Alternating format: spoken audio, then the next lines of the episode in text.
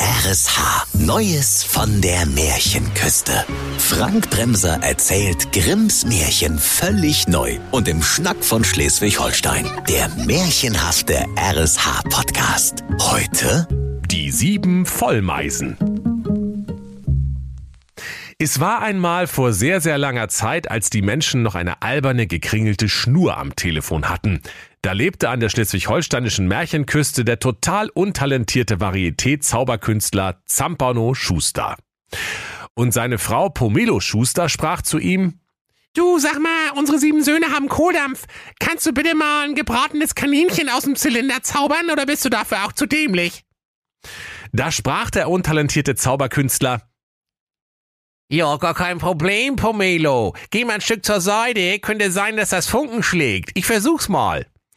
und er machte zahlreiche ungelenke Bewegungen, die wie Zauberkunst aussehen sollten, doch vielmehr an einen defekten Hampelmann erinnerten. Und während seine Frau Pomelo bereits genervt die Augen verdrehte, rief er Locus Procus Omnibus. Und zog zum Erstaunen aller eine alte TV-Programmzeitschrift vom September 1462, eine vermoderte Kombüsentür und ein halbes Schwein aus dem Zylinderhut. Da sprach die Pomelo, Ach, du kannst ja nicht mal die einfachsten Zaubersprüche merken. Was soll ich denn mit dem halben Schwein? Das fällt doch um. Aua! sagte der Zampano Schuster, denn das halbe tiefgefrorene Schwein war ihm soeben auf den Fuß gefallen. Äh, warte, Weib, ich probier's gleich nochmal. Und nach neuerlichen Verrenkungen sprach er weihevoll, Äh, Simsaler Zimt, Bambasa Meduzaler Zimt. und im gleichen Moment rumpelte und pumpelte es bedrohlich in der engen, von innen und außen geklinkerten Wohnung der Schusters, und der Zylinder ging in Flammen auf, wie ein trockener Weihnachtsbaum mit defekter chinesischer Lichterkette. Oh, sprach der Zampano Schuster, ja, ich geh da mal lieber eine Pizza holen, ne?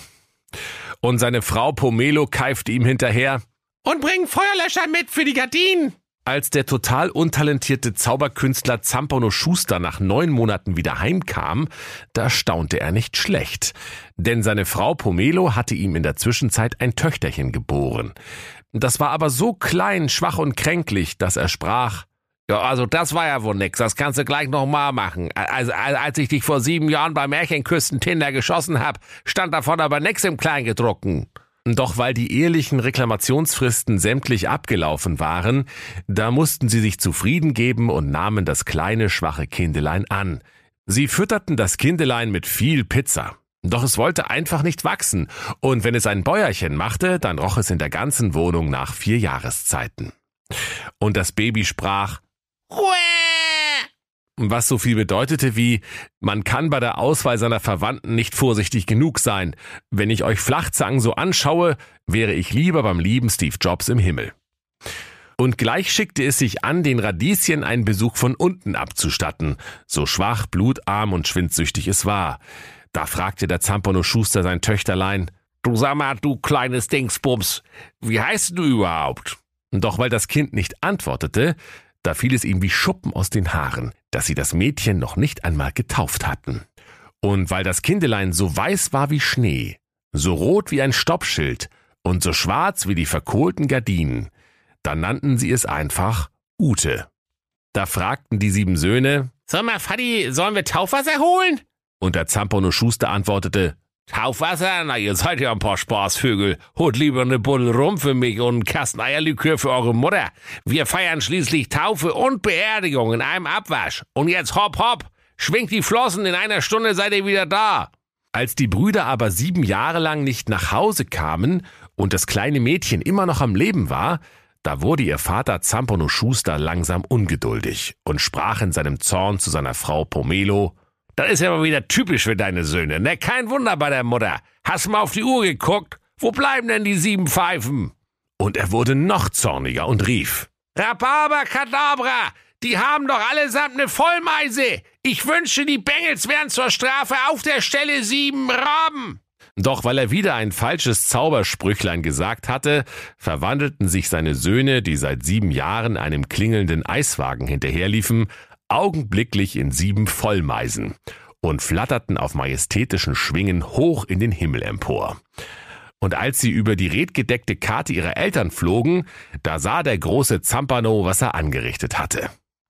Oh, Schied, Schied 200 Puls habe ich bald. Oh, ich kann mir einfach keine Zaubersprüche merken. Als die Ute ein wenig größer geworden war, so dass sie schon ohne Leiter Erdbeeren pflücken konnte, da fragte sie ihre Eltern, Sag mal, ihr Spacken, alle in meiner Klasse haben sieben Brüder, nur ich nicht. Da stimmt doch irgendwas nicht. Wir hatten da wieder geschlammt. Da hat doch wieder einer seinen Job nicht gemacht. Da musste der große Zampano Schuster dem Kinde beichten, dass er die Brüder aus Versehen in sieben Vollmeisen verwandelt hatte, weil er sich einfach keine Zaubersprüche merken konnte. Oh, einmal mit Profis arbeiten, rief da die kleine Ute und machte sich auf zur großen, weiten schleswig-holsteinischen Märchenküste, um ihre sieben verwunschenen Brüder zu suchen. Sogleich packte sie ihre sieben Sachen ein eine Buddel Flens für ihren Durst und sechs Tüten Chips gegen den Hunger. Dann winkte sie ihren Eltern zum Abschied mit dem Mittelfinger und wanderte frohgemut los, ihre Brüder zu finden. Als sie am Rande der Märchenküsten Weltscheibe ankam, da traf sie auf die liebe Sonne und die Sonne sprach, ich bin der heißeste Scheiß an der schleswig-holsteinischen Märchenküste. Und du, meine kleine Ute, du stehst da genau richtig. Ich will mit all meiner Oberhitze auf dich herunterscheinen. Und wenn du da jetzt bitte mal eine Viertelstunde stehen bleibst, bist du al dente und ich krieg endlich mal wieder ein knuspriges Kindelein zum Abendbrot. Ich hol schon mal Ketchup. Doch weil die Ute zwar bescheuert, aber so bescheuert auch wieder nicht war, gab sie sich selbst die Sporen und rannte mit qualmenden Sneakers davon, so schnell ihre kurzen, krummen Beinchen tragen konnten. Sie lief, bis sie am anderen Ende der Märchenküsten-Weltscheibe ankam. Und hätte sie nicht rechtzeitig eine Vollbremsung eingeleitet, so wäre sie über den Rand der Scheibe gefallen, wo sich die unendliche, gähnende Leere und vakuumierte Ödnis Dänemarks auftat. In diesem Moment hörte sie das Klirren und Rasseln des Flaschenzugs, mit dem der Mond bekanntlich jeden Abend von den Heinzelmännchen in den Nachthimmel gezogen wird. Die Heinzelmännchen ächzten und stöhnten bei dieser harten Arbeit so laut wie eine Omi mit zwei vollen Einkaufstüten, wenn der Aufzug defekt ist. Denn weil gerade Vollmond war, war der Mond heute besonders schwer. Hey, grüß dich, Mond, du alte Feile! rief die Ute entzückt. Du kommst mir gerade richtig. Du hast doch von da oben guten Überblick über die Märchenküsten-Weltscheibe. Kannst du mir sagen, wo meine sieben Brüder sind? Der Mond erwiderte, Oh, ich rieche Menschenfleisch. Und die Ute sprach, Hä? Wie bitte? Ach, nichts, aber mal was anderes, sagte der Mond. Kannst du mir mal einen Gefallen tun, Ute? Ich hab hier hinten seit 20. Juni 1969 so ein scheiß amerikanisches Fähnchen stecken. Das juckt so dermaßen. Kannst du mir das bitte mal rausziehen? Na klar, kein Problem, lieber Mond. Ich helfe dir gerne, sagte die Ute. Der böse Mond aber tat nur so freundlich. In Wirklichkeit war der Weltscheibentrabant so kalt und garstig wie ein barfüßiger Gang zur Außentoilette in Norwegen Düsterdeich, und sein Leibgericht waren Mädchen namens Ute. Als die Kleine sich gerade nach dem Fähnchen im Moors des Mondes reckte, da riss er sein riesiges Mondmaul auf, um das Kind zu verschlingen. Und der Mond lachte. Ich weiß eigentlich selber nicht, was es da zu lachen gibt, aber wir Schurken müssen das so machen, weil wir dann noch viel böser rüberkommen, weißt du? Das ist eine alte Drehbuchregel aus Hollywood Düsterdeich.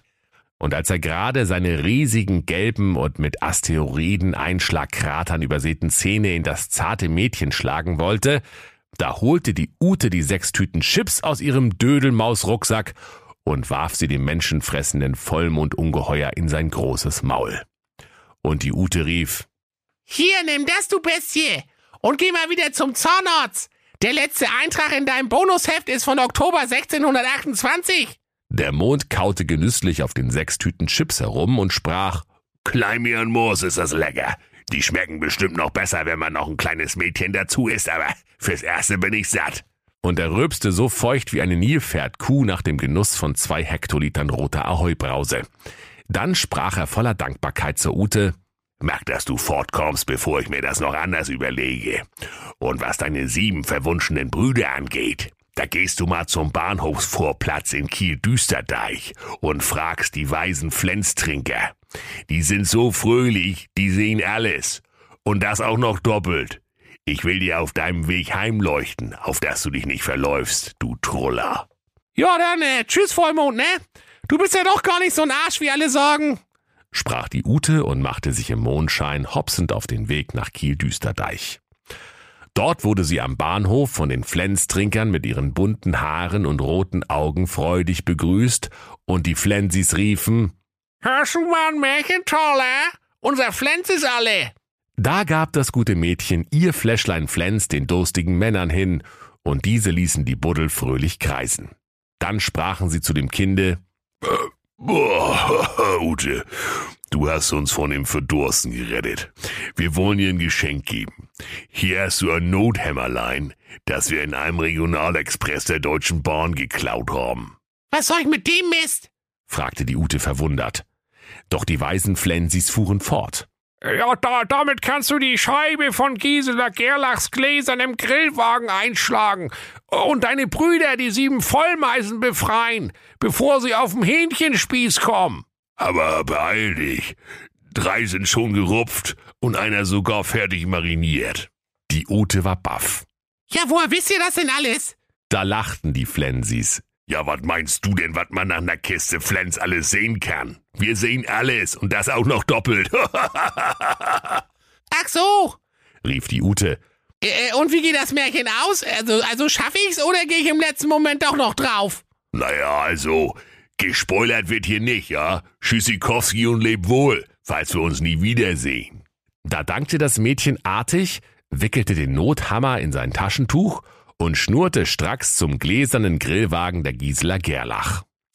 Doch als sie dort das Taschentuch aufschlug, da war das Nothämmerlein verschwunden, und weil sie so kurz vor dem Ende ihres Märchens nicht mehr mit weiteren Komplikationen gerechnet hatte, da weinte sie wie ein Klassenstreber über eine Eins minus. In ihrer Not fiel sie auf die Knie und betete zum lieben Steve Jobs im Himmel. Plötzlich tat sich der Himmel auf, und ein Sonnenstrahl kam aus den Wolken und leuchtete direkt auf das Mädchen. Ist das alles? fragte die Ute Schuster enttäuscht. Doch der liebe Steve Jobs im Himmel sprach zu ihr, Nun warte doch mal. Der Sonnenstrahl ist nur eine Zieleinrichtung, damit ich meine himmlischen Gaben punktgenau ausliefern kann. und im gleichen Moment warf er einen 3D-Drucker vom Himmel herab, direkt auf die Rübe der kleinen Ute. Als sie wieder aus ihrer tiefen Ohnmacht erwacht war, da dankte sie dem allmächtigen Steve Jobs im Himmel und druckte sich zuallererst zwei Aspirin und einen Eisbeutel aus, um das Ei an ihrem Kopf zu kühlen. Dann druckte sie sich geschwind ein Nothämmerlein und schlug die Scheibe an Gisela Gerlachs gläsernem Grillwagen ein. Da flogen vier ihrer Brüder hinaus und drei kamen gelaufen, weil sie ja schon gerupft waren. Dann zischte und puffte es. Es rumpelte und pumpelte, und sie verwandelten sich alle sieben zurück in junge Buben. Davon sahen vier einigermaßen normal aus. Die drei Gerupften hatten eine Glatze und einer war von oben bis unten mit Marinade eingeschmiert. Da war die Freude groß, liebe Kinder. Und sie herzten und küssten sich, nachdem sie die Marinade vom siebten Bruder abgeleckt hatten. Dann liefen sie geschwind nach Hause. Und so lebten sie wieder glücklich und zufrieden mit ihren Eltern Zampano und Pomelo Schuster, bis der große, aber vergessliche Zauberer Zampano sie eines Tages versehentlich in die Kelly Family verwandelte. Und so leben die acht Geschwister heute noch. Und niemand hat jemals einen Zauberspruch gefunden, um uns von diesem Fluch zu erlösen. Und wenn sie nicht gestorben sind, dann lachen sie noch heute. Das war der RSH-Podcast Neues von der Märchenküste. Grimms Märchen völlig neu erzählt von Frank Bremser im Schnack von Schleswig-Holstein. Alle Folgen hören Sie in der RSH-App. Neues von der Märchenküste. Ein RSH-Original-Podcast. Erzähler Frank Bremser. Autoren Maximilian Reg und Steffen Lukas. Eine Produktion von Regiocast. Deutsches Radiounternehmen.